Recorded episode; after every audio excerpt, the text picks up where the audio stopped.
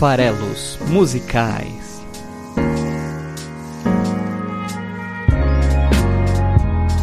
Fala aí, você que gosta de música, meu nome é Paulo Farelos e este é o Farelos Musicais, nosso podcast de análise de letras de músicas aqui do site esfarelado.com. Bom, se você já conhece a gente, você sabe também que aqui no esfarelado.com você consegue encontrar o nosso Twitter, nosso Instagram, nosso Spotify, nosso Facebook, nosso YouTube, que agora até se chama barra esfarelado também. Então, segue todos nós aqui, todos esses canais diferentes em que você pode receber o conteúdo aí do Esfarelado, principalmente sobre música, farelos musicais. Bom, hoje a gente vai ter aqui o ex-hermano, o Marcelo Camelo, ou o hermano, ele ainda é um hermano, né? Marcelo Camelo, com a sua canção e a sua colaboração com a sua esposa Malu Magalhães, canção do seu primeiro álbum Nós. Na verdade chama Sou, mas tudo bem, dá na mesma. Bom, a gente vai ter aqui então Camelo hoje. Já teve Los Hermanos aqui nos Farelos Musicais, né? Eu sempre gosto de fazer essa retrospectiva, contar um pouquinho para vocês é, dos episódios anteriores, para até instigar quem gosta de Camelo, provavelmente gosta do Los Hermanos. Então lá no episódio 11, já faz tempo, hein? Estamos aqui hoje no 67. Então lá no 11 teve a canção O Vento, que é do álbum 4, que é mais uma canção menos do Camelo e mais do Amarante, mas tá lá, né, no, no episódio 11 do Los Hermanos. Vale a pena ouvir. Bom, a gente tá falando hoje aqui então de Janta, que é a canção de 2008 no Brasil, segundo a, a nossa versão brasileira aqui da, da Rolling Stone. Foi a música do ano de 2008, né? Lá se vão 12 anos desde que jantou-se, né? E e é isso, vamos falar um pouquinho mais sobre essa, essa bela canção, esse belo dueto entre o, o Camilo e, e, a Malu Magalhães, que na época tinha seus 16 anos, gerou esse relacionamento que começou aí através dessa canção, gerou uma grande polêmica aí no Brasil. Mas você vê, né, como que às vezes a gente pode ser precipitado, apesar da, da grande distância de idade, eles tinham ali ela metade da idade dele na época, estão aí juntos até hoje, com já uma filha, né, e, e muitas colaborações e transformações artísticas de, desde então. O Camelo, né, que é tido por muitos aí como um dos, ou talvez o grande compositor contemporâneo brasileiro, comparado muitas vezes ao Chico Buarque, né, ele acha isso um absurdo, mas existe essa comparação. Inclusive no primeiro prêmio que ele ganhou de melhor música, lá por Ana Júlia ainda, o Chico Buarque estava concorrendo naquele prêmio e ele fala né, que era um absurdo receber um prêmio para uma categoria na qual o, o Chico Buarque estaria concorrendo. Mas ele tem se tornado é um grande compositor, além dos trabalhos é, no Los Hermanos, né? ele é o principal compositor da banda, e das próprias composições para os seus trabalhos na carreira solo, são dois álbuns de originais já. Ele tem também aí o trabalho com a, com a Banda do Mar, eu vou falar um pouquinho, mas ele também já compôs para várias outras artistas, vários outros artistas brasileiros aí gravaram coisas do Camilo, como a Maria Rita, que desde o álbum de estreia, né, ela, ela já colocou ali três canções do Camilo logo no álbum de estreia. Teve canções gravadas pela Ivete Sangalo, pelo Ney Mato Grosso, pela Roberta Sá, diga de passagem a Roberta Sá, grande intérprete nacional também. Já passou por aqui, lá no episódio 7, lá no comecinho também do programa, com o seu samba de amor e ódio. Vale a pena também ouvir se você curte Roberta Sá, curte samba, né? Dá, dá pra dar uma olhada lá. A Fernanda Porto e por aí afora, né? Ele também já gravou com essas artistas, ele gravou com, com a Ivete, a, a canção que eles fizeram juntos. É, ele já gravou com o Sandy Júnior, né? As quatro estações. Inclusive, as quatro estações, queira você saber, né? Você fã do Camilo, talvez não saiba disso, talvez saiba. É a música mais ouvida dele no Spotify. Né? Então, se você for lá no Spotify digitar Marcelo Camelo e for conhecer o Marcelo Camelo por ali, a música que vai estar como referência da mais ouvida, mais reproduzida, é justamente as quatro estações né, que ele gravou lá com a Sandy. O Camelo, ele, ele tem a minha idade, é, né, eu também sou de 78, assim como ele, ele é um pouco mais velho do que eu, ele é de fevereiro, e, e, a banda, a, a banda né, que o alçou a fama, que é o Los Hermanos, que ele teve ali com parceria com o Rodrigo Barba, o, o Bruno Medina, o próprio Rodrigo Amarante, que eu já, já citei, e no primeiro álbum, o Patrick Laplan também fazia parte da banda, depois ele saiu, dali para frente só virou um quarteto. Surgiu em 97 no contexto ali do curso de jornalismo que ele fazia na PUC do Rio de Janeiro. Né, mas não foi a primeira banda do, do Camilo, ele teve mais bandas anteriormente e, e ele era um cara que, durante a sua trajetória musical, né? Ele, ele, vem de uma família de artistas, ele aprendeu a tocar instrumentos muito cedo, vários instrumentos, é, e lógico, chegou um momento ali na vida dele em que ele quis é, frequentar os palcos, né? Não só assistir os seus artistas favoritos. Ele tem várias influências fortes, né? Tanto ali da cena independente carioca, quanto nomes é, grandes da música né, internacional. E aí eu vou citar alguns aqui, uns que ele cita sempre, né? Ele cita sempre Bon Jovi, né, que ele diz que é um, é um, é um, um grande compositor melódico romântico e, e, influenciou muito o trabalho dele. Cita Skid Row, Pixies, que inclusive ali é, o álbum do Little tem uma influência grande ali no trabalho dele, inclusive no trabalho como jornalista, ele tinha uma, uma fanzine inspirada ali, o nome da fanzine era inspirado no, no do Little. Na, na, cena carioca, na cena local, ele gostava muito de Acabola Tequila, dentre várias outras bandas, mas o Acabola Tequila era, era algo que, que chamou atenção muito por explorar outros ritmos e outros gêneros que fizeram ele saltar um pouco do rock, que era o que ele conhecia né, e gostava de ouvir primordialmente, para outras referências, né, outras referências de música que foram fazendo com que ele é, tivesse acesso a, a, a, referências que ajudaram ele a formar depois a base musical do Los Hermanos. A gente percebe isso, essa trajetória que eu estou contando aqui de ir do rock e do rock até mais hardcore em certos momentos para uma coisa mais melódica, mais com cara de MPB, de, de músicas mais de raiz, de misturar samba e de samba depois propriamente dito, com MPB puro, é a trajetória do Los Hermanos, né? Eu tô falando dele, e ele diz isso nas entrevistas que é uma coisa que aconteceu com ele, que hoje ele basicamente ouve samba e MPB, né? Então, essa transformação você percebe também na própria banda principal aí do, do Camilo, né? Que foram os Los Hermanos. Los Hermanos durou aí por volta de 10 anos, de 97 até 2007, quando eles anunciaram esse hiato, na verdade em 2008 ali, né? A banda, em 2007, 2008, a banda resolveu interromper as ações e, e aí eles têm se reunido espaçadamente, né? Infelizmente com pouca frequência para os fãs, é, mas para eles acho que está dentro do, do, do, que eles esperavam. Saiu música nova no ano passado, né? Então é, talvez exista uma esperança de um álbum novo do Los Hermanos no futuro. Mas por hora, o que se sabe é isso, né? A banda está em ato desde, desde 2008, né? E, e, é realmente um hiato. Tem várias bandas que anunciam um hiato e nunca mais retornam. Eles não terminaram por briga, né? Eles realmente pausaram para buscar vozes próprias, né? É, experimentar outras coisas, outras parcerias, outras formas de fazer música e também dar esse tempo para si, para se descobrir, para viver momentos diferentes ali que estavam talvez ele gerando desgastes, mas nunca houve briga, né? Então, acho plenamente possível. Até quando tem briga, eventualmente os artistas acabam retomando ali as parcerias no futuro, porque é, graças a Deus o perdão é algo que existe, né? Então, nesse caso, eu acho ainda mais fácil. O, o Camelo, como eu disse, estudava jornalismo, então até é natural que durante um tempo ele manteve um blog né, no site G1 da, do Grupo Globo, escrevendo crônicas e poemas. Isso durou também por volta até 2007. E o que, que, é interessante aí, né? 2007, 2008. É o período, é o, é o, ano, 2008 é o ano em que sai o primeiro trabalho solo do Camelo, que é o Soul. E por que, que isso é interessante? Hoje eu vou falar um pouco sobre o quanto que é difícil de desassociar. É lógico que isso nem sempre é relevante ou importante. Nesse caso de hoje até vai ser, para interpretar a obra. Não deveria ser nunca, né? A obra deve falar por si só, em geral. Então, por exemplo, se você pega um filme e assiste um filme, não importa as intenções do roteirista, ou do diretor ou do ator, o que importa é o filme que você vê. As respostas têm que estar todas ali, a obra tem que falar por si. Assim como vale para uma pintura, né? as intenções do artista não, não, importam tanto, o que importa muito é o resultado final. Né? Isso vale para música, evidentemente, mas é lógico que aqui, como eu estou tratando de poesia, né? e, e a poesia, ela naturalmente, ela, ela é muito intimista, né? Eu estou falando muito de sentimentos e estou falando muito de percepções de mundo do poeta, do eu lírico, como eu sempre falo aqui. Isso sempre às vezes ajuda a entender melhor as intenções, às vezes até para capturar melhor a mensagem.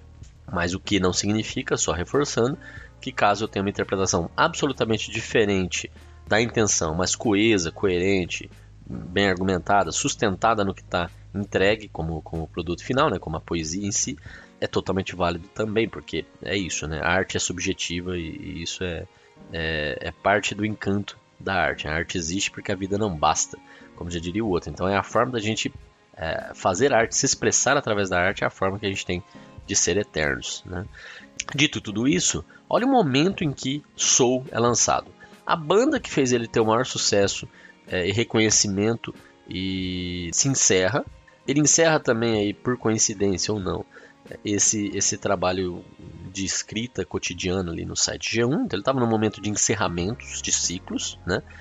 Um outro caso claro aqui é o encerramento até de relacionamentos pessoais, né? Ele tinha um casamento com a Mila que começou ali por volta de 2002 e se encerrou também ali por volta ali de 2007, 2008. Durou muito pouco. Dizem até 2006, eu acho que acabou o relacionamento. Não sou aqui especialista em, em relacionamentos, mas o fato é que até esse período, né, o, o, início ali de 2008, o momento em que ele está compondo o álbum Soul, que percebam bem, né, eu sou, é a conjugação em primeira pessoa do verbo ser, né, então é, é uma coisa muito de identidade, uma coisa muito pessoal. Quem sou? Eu sou. É uma afirmação, uma, uma indagação. Né, então é um momento de busca, um momento claro ali em que ele está, como artista, recluso, introspectivo, em si mesmado, né? ou seja, voltado para dentro de si, porque é um momento em que ele está com grandes mudanças na sua vida. Encerramento de uma parceria de longa data, encerramento de um relacionamento amoroso, encerramento de uma fase da vida profissional, início, portanto, de novos relacionamentos, de novas colaborações, de novos desafios profissionais. Né? Então, é isso que é encantador às vezes na própria vida, né? quando a gente percebe que a gente tem esses ciclos que eles têm os seus objetivos, que eles cumprem determinados papéis nas nossas jornadas pessoais e que é o fim deles que a gente tem que saber vivenciar para justamente dali florescer os próximos passos, né? E é um pouco esse momento do Camilo ali por volta de 2008, quando ele lança o seu primeiro álbum, Soul. Esse álbum tem um outro aspecto interessante que eu, que eu admiro muito, que é a capa. Eu volto e meia que eu gosto muito de capa, né? É uma das coisas que eu tô ficando mais frustrado ainda por perder a questão dos, dos álbuns em si, né? Porque eles tinham a capa e a capa também ajuda a transmitir conceito, ideias, né? E nesse caso aqui, é, ele convidou o Rodrigo Linares, que fez um poema concreto na capa do livro. A capa é só a, a escrita de Soul, mas com uma tipografia específica e um acento agudo embaixo da palavra O, da letra, na verdade, O, para que se você inverter a capa, você consiga ao invés de ler sou, você leia nós. E, e isso é muito bonito. Eu gosto muito, tem até uma tag aqui no, no, no esfarelado, que eu usava bastante quando eu escrevia crônicas também, tem até que retomar, que se chama Para Todos Nós que Me Habito, que é um pouco essa mesma brincadeira que ele fez aqui, que é essa ideia de que a gente é tanta gente, né? a gente tem tantos interesses, a gente tem é, tantas personalidades que convivem dentro da gente, é, então, somos pessoas diferentes dependendo de com quem a gente está interagindo e, e, do que a gente está fazendo, do momento da nossa vida. Então, esse sou se transforma em nós. E esse nós pode ser ele com vários de outros eles, e também pode ser o clássico nós, eu com outras pessoas, mas não deixa de ser interessante. Bom, é nesse contexto todo de transformação aí que ele compõe Soul, né, esse trabalho inaugural da carreira dele, tem aí um trabalho musical muito elaborado. É, ele convida inclusive a, a Clarice Werner, que é uma pianista, para tocar, né, para performar algumas das canções que ele, da, das músicas nesse caso que ele compôs. É, tem aí participação também do Dominguinhos, né, porque ele tem essa veia de MPB. O álbum é um álbum de MPB, satisfaz um pouco em termos de composição os fãs do Los Hermanos, mas muito pouco, eu diria, para quem estava buscando uma coisa mais próxima ali do Ventura ou do primeiro trabalho. É muito mais próximo do próprio 4, né, que é o álbum que, que até aqui é o, é o, é o último do, do, Los Hermanos. E também né, tem aí o convite, é, e aí é que é difícil de dissociar a vida pessoal de artística, né? O convite para Malu Magalhães cantar com ele a canção de hoje, que é a canção Janta. E, e, esse convite acabou culminando num namoro, que acabou culminando num casamento, que acabou culminando em uma parceria de vida e que transformou muito ele como poeta, né? Ao ponto de, por exemplo, ele sair do Rio de Janeiro e, e vir morar em São Paulo é, para estar tá próximo dela. E, e, e, essa convivência, esse relacionamento que foi se transformando, né? Esse encontro de duas almas, de duas pessoas, de dois universos, que é assim que é todo relacionamento, não só o deles, fez com que ele lançasse em 2011 o seu segundo trabalho, é justamente no momento em que ele volta para o Rio de Janeiro já com ela como família e tudo mais, com o um nome super sugestivo de Toque dela, que é justamente para dizer o quanto que ela o transformou. E ela também lança nesse mesmo ano um dos seus álbuns mais reconhecidos aí, Pitanga, produzido por ele, quer dizer, de fato houve ali a partir de 2018 uma união, uma soma, e, e isso é, é, super interessante estar tá aí representado no próprio nome do, do seu segundo trabalho de 2011. Em 2013 ele lança o terceiro álbum, o, que é um registro ao vivo, no Teatro São Pedro. Tem um apelido de Mormaço, era para ser o nome do disco, não sei se emplacou ou não com esse nome. E mais recentemente, aí, pegando bem essa, essa linha é, musical, né, de, mais erudita, digamos assim, temos aí o, em 2018 Sinfonia número 1 Primitiva, que ele gravou em quatro movimentos com a Filarmônica da cidade de Praga. Tem no Spotify para quem for curioso, não tem registro de voz, né? É um álbum instrumental. Nesse meio tempo, ele, ele junto com a, com a Malu Magalhães e com o baterista português Fred Ferreira, eles criaram o grupo Banda do Mar em 2014 e lançaram um único álbum até então. É muito, muito bacana também. Gosto bastante do Banda do Mar e vale a pena conhecer. É um, é um, é um para quem gosta de janta, é o lugar certo para você é, ter mais um pouco disso, né, da dupla em ação. Então é isso. Essa é a trajetória aí do Camelo. Não vou nem entrar aqui nas polêmicas, né? É, acho que na época já não faziam tanto sentido. E hoje fazem menos ainda com relação à questão da, da idade com que eles começaram o relacionamento, né? Vamos falar um pouco da música em si.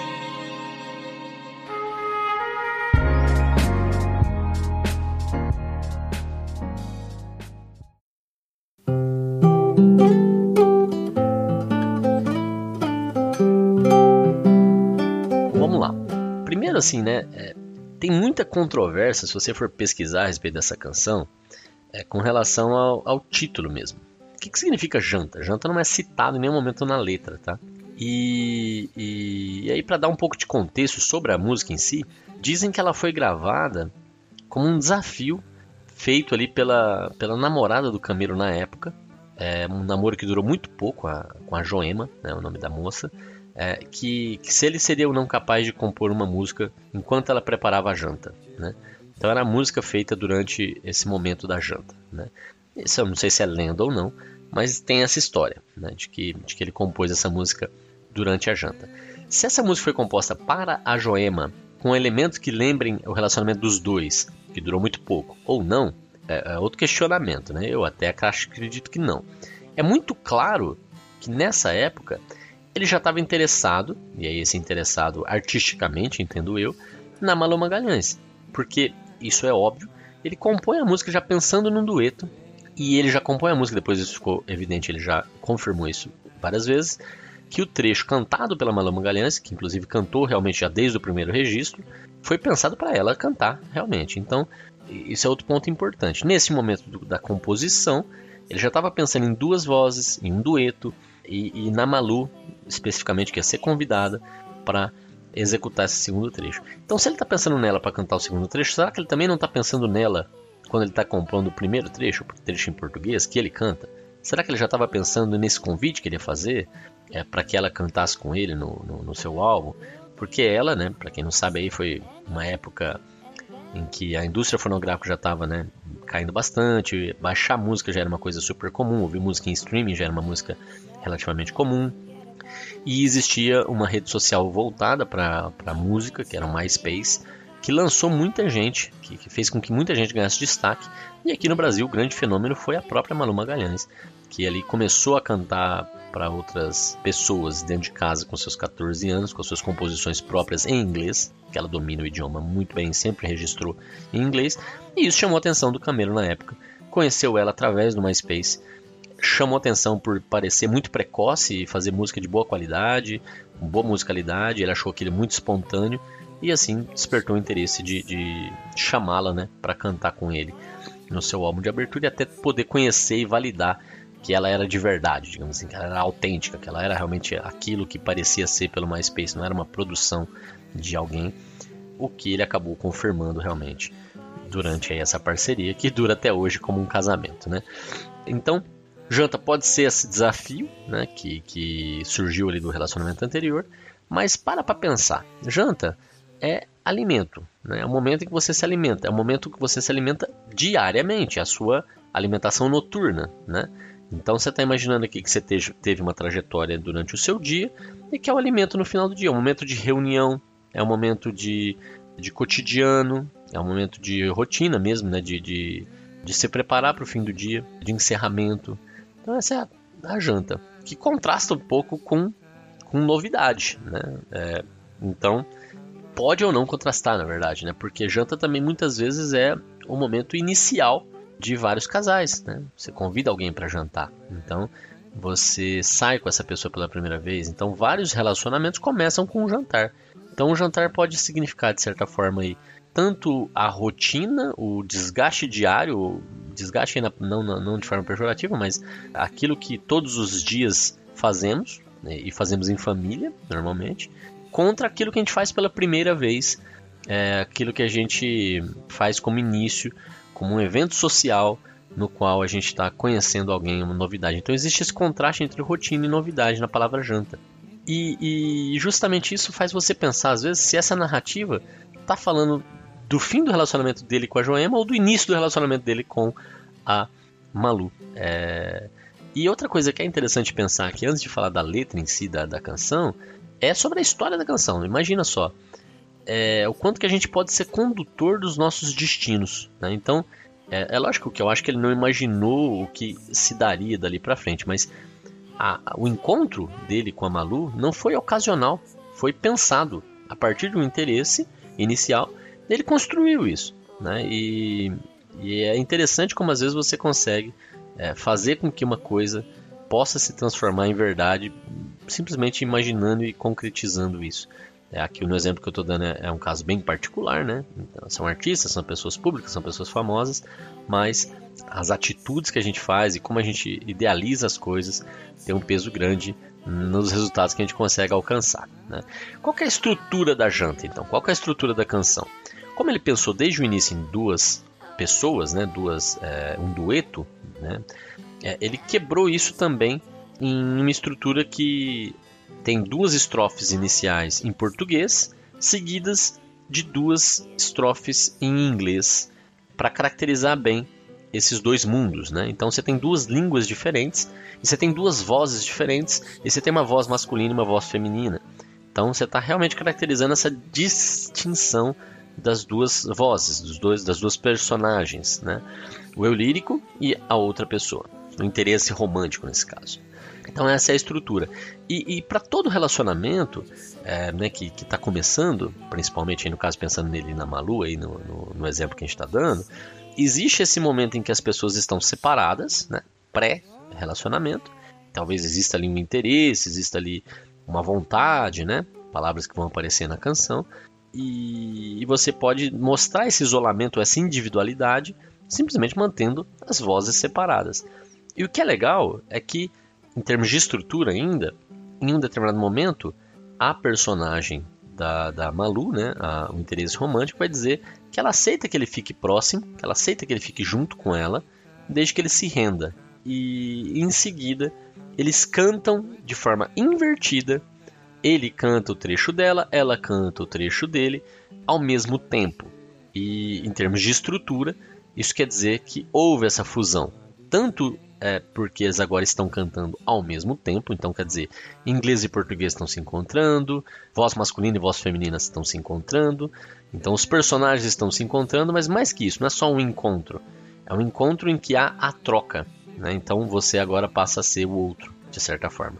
E essa ideia de ser o outro, que às vezes pode ser perda de identidade, eu estou falando de um álbum chamado Soul, então isso tem relevância. Nesse caso aqui, é simplesmente uma entrega, é surrender, né? é render-se, porque eu me transformo em você uma vez que eu entro no seu universo, lembrando que cada pessoa é um universo particular, como já diria Marisa Monte. Então, essa é a estrutura da canção, é um pouco disso que ela fala, né? essa história de um amor inventado, de que é, é inventado e que acabou funcionando na realidade, de que você imagina possibilidades, de você cria na sua cabeça cenários e que eles se transformam em realidade.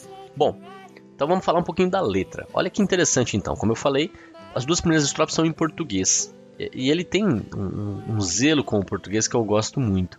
o Camelo. E ele vai fazer uma, uma, uma estrutura aqui e ele está falando de uma música que tem a ver com identidade, voltando, né? Então o álbum todo tem a ver com identidade. E, e, quando a gente fala de identidade, a gente sabe que a gente se transforma. Então o passar, o tempo, o tempo tem um impacto em quem a gente é. E então assim, quem eu fui, quem eu sou, quem eu serei, né? São coisas diferentes, naturalmente. Então, nesse sentido, o tempo é um, é um elemento importante aqui da análise. E ele usa a palavra para falar de tempo, ele usa a palavra eternidade. Né? A eternidade é justamente o tempo eterno, né? é como se o tempo fosse relevante, é, é para todo sempre. É, é, algo que o tempo é. A, escala do tempo, a passagem do tempo não faz sentido. Né? É eterno. Ele existe sempre, ele dura para sempre. Então, para sinalizar isso de uma forma mais indireta, sem usar palavras específicas, ele constrói os seus primeiros versos usando os três tempos verbais, justamente. Então, para falar sobre o amor que ele sente ou que ele sentiu, ele vai falar primeiro no passado, depois no presente, depois no futuro, nos seus primeiros ver versos. Então ele diz: Eu quis te conhecer, mas tenho que aceitar. Caberá ao nosso amor o eterno ou o não dá. Essa é, essa é a abertura da música. Né? Então, se ele estiver falando da, da Malu, né, é, ele está falando aqui que ele ouviu ela no MySpace, achou muito bacana, e ali talvez já tenha rolado uma paixão, né, uma paixão utópica, né, por, por um ídolo, por uma, uma, alguém que ele admira. E aí vem, eu quis te conhecer, eu tenho que aceitar que caberá ao nosso amor o eterno, pode ser que funcione, que a gente fique juntos para sempre, como está acontecendo, ou o não dá, né, é, uma hora acaba. Isso vale também para Joema, porque ele quis conhecer ela no passado, mas ele tem que aceitar que o, o amor deles pode ser para sempre ou pode ser que acabe como acabou, é, é, é, o fato. Então, essa canção é interessante porque ela fala de amores possíveis, de, de continuarem ou de terminarem, e isso sempre é válido, tudo pode mudar. Nada é para sempre, porque pode ser cruel a eternidade, segue ele. Pode ser cruel a eternidade. Eu ando em frente por sentir vontade. Aqui é um ponto bem importante, né? Eu ando em frente por sentir vontade significa que a decisão de continuar ou não é sempre nossa eu ando em frente, eu sigo é, vivendo esse amor, outro amor, porque eu quero, porque eu tenho vontade, por sentir vontade.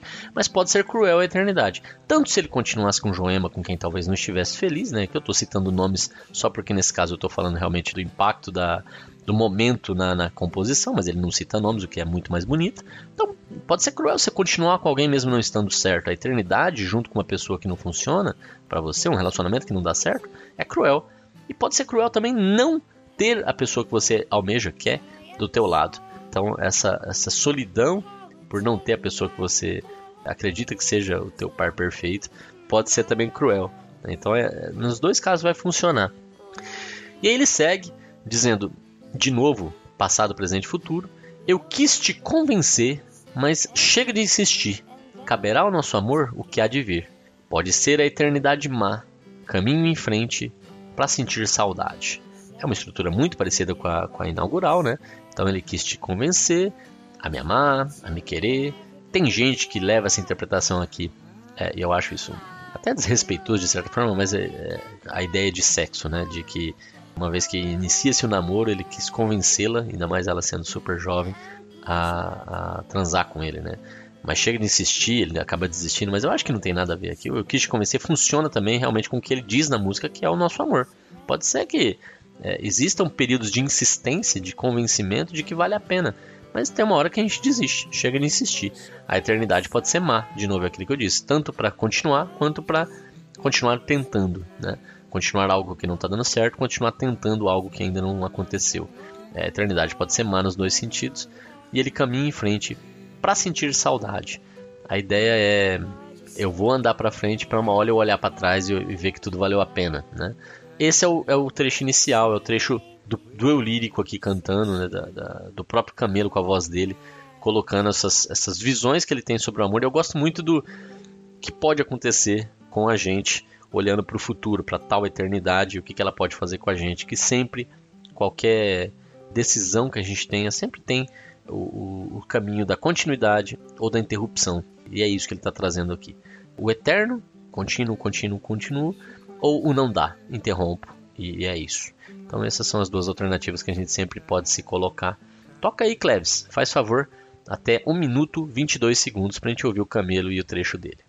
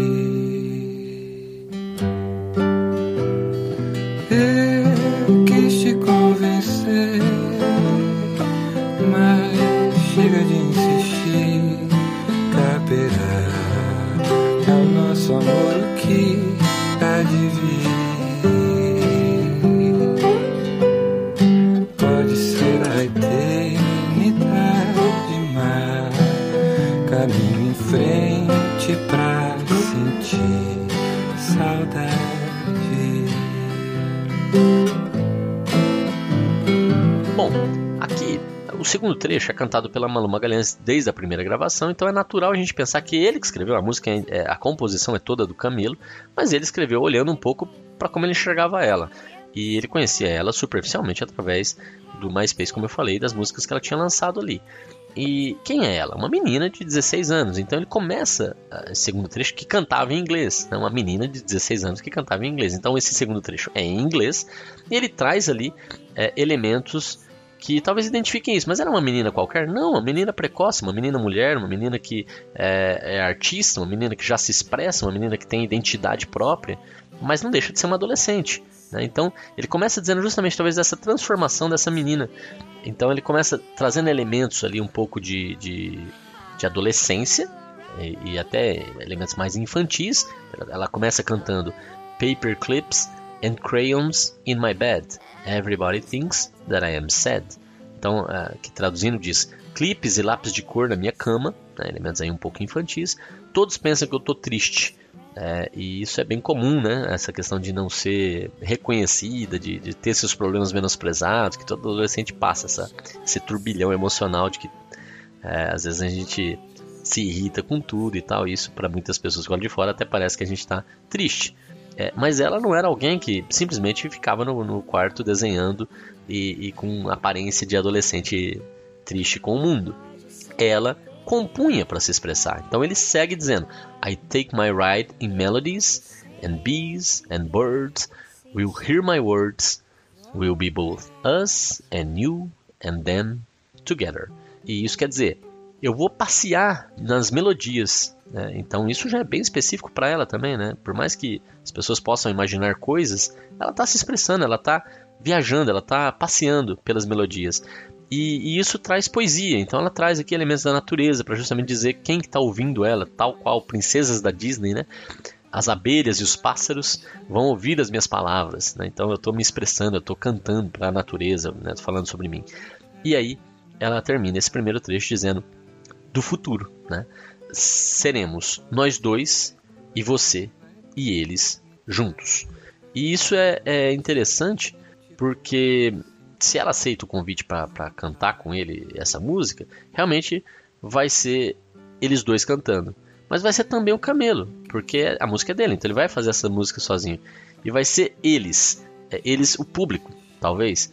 E ao mesmo tempo você para para pensar que em cima, no primeiro trecho, aí o Camelo é um, é um estudioso com profundidade de astrofísica, tá? Isso é curioso, mas é verdade. É um dos assuntos favoritos dele. Então, no primeiro trecho ele está falando sobre eternidade. E aqui eu achei curioso mencionar, apesar de eu achar que não tem intenção nesse sentido, mas quando ela fala disso, ela fala que talvez é, acontece aqui uma catálise, uma, uma transformação que a música, ela se entrega à música e, e, e assim ela se transforma em todo mundo. Eu estou falando disso um pouco porque daí ali em cima falava de eternidade, como eu estava dizendo, né? E, e, é onde o tempo não faz tanto sentido assim. E aqui é, são as individualidades que deixam de fazer sentido. É como se cada um de nós fosse todos nós, né? É, é como se eu fosse nós dois, fosse você, fosse eles, todos juntos. É, e isso através da música. É, então a música é, vai transformar todo mundo em um só. A arte vai fazer a união acontecer. Aqui viajando um pouco, mas gosto de viajar, então para mim, ao ela falar que mergulha nas suas melodias e canta para ser ouvida, e, e, é isso que faz com que a gente seja nós dois, a gente seja você, a gente seja todos eles, todos juntos. Né? A música segue, ela canta o segundo trecho que diz: Cause I can forget about myself, trying to be everybody else. Ela pode se esquecer de ela tentar ser todo mundo. Que aí, de novo, a questão da identidade aparece forte, né? Eu posso me esquecer de eu tentar ser os outros. Eu posso me esquecer e voltar a ser eu mesma. Como que ela faz isso? I feel alright that we can go away and please my day. Eu me sinto bem que a gente possa ir embora e aproveitar meu dia, né? me satisfazer. Então, ao invés de ficar tentando ser os outros, né? eu posso esquecer disso, que é um papel de busca de identidade que todo adolescente passa, e ficar bem e tentar me satisfazer. E esse momento em que ela vai se descobrir, em que ela vai evoluir, em que ela vai deixar os paper clips and crayons na cama dela e vai embora, é o momento em que ela pode deixar ele estar com ela. Ela sair do, do quarto, digamos assim, né? sair lá de onde ela estava presa dentro desse momento dela, go away, né? ir adiante e deixar ele ir com ela, deixar ele ficar com ela. Porque eles vão ter um momento juntos, mas será que ele vai continuar com ela? Então, I'll let you stay. Eu vou deixar você ficar comigo. If you surrender, se você se render. Né? Eu vou deixar você ficar comigo se você se render. Então ela, ela tá nesse momento de transformação, ela tá é, no momento de, de, descoberta, ela tá no momento em que a música tem um impacto na vida dela. E isso, de novo, é a visão que ele transmite através da poesia, né? Sobre o que ele enxerga dela. Então ela tá em busca dessa autoafirmação e ela, na visão dele, ela vai deixar ele acompanhá-la desde que ele se renda. E ele está mais do que rendido. Olha só essa própria canção para deixar isso muito claro. Então, Cleves, toca aí o restante da canção até os 2 minutos e 32 segundos, mais ou menos. É o trecho em que ela canta sozinho e aí a canção vai se repetir. Nesse último trecho, ela vai cantar o trecho do Eu Quis Te Convencer e ele vai cantar esse trecho do If You Surrender, né? Cause I Can't Forget. Então eles vão inverter as vozes, vão inverter, mas vão cantar ao mesmo tempo. A música termina juntinhos, bem casadinhos em termos de métrica, e isso é super simbólico em termos de mensagem. Clips and crayons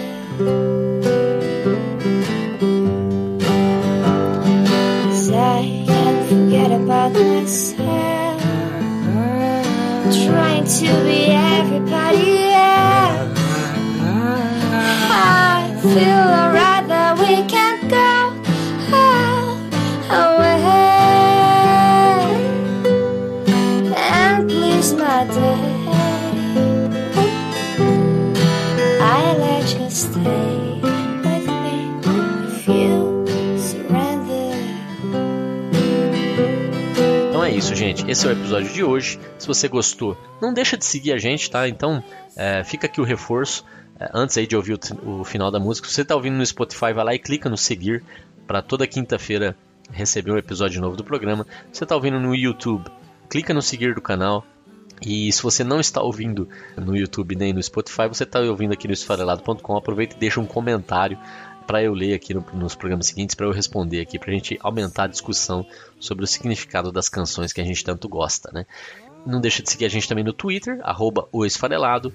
Lá no Instagram tá como esfarelado.com.br. Tá joia? Vejo vocês lá. Um abraço. Quinta-feira que vem tem mais.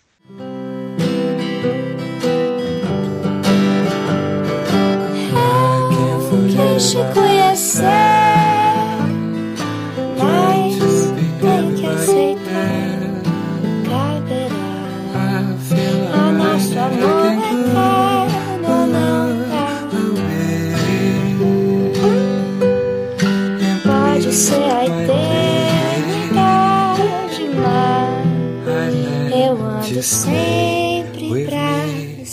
sentir. Vontade.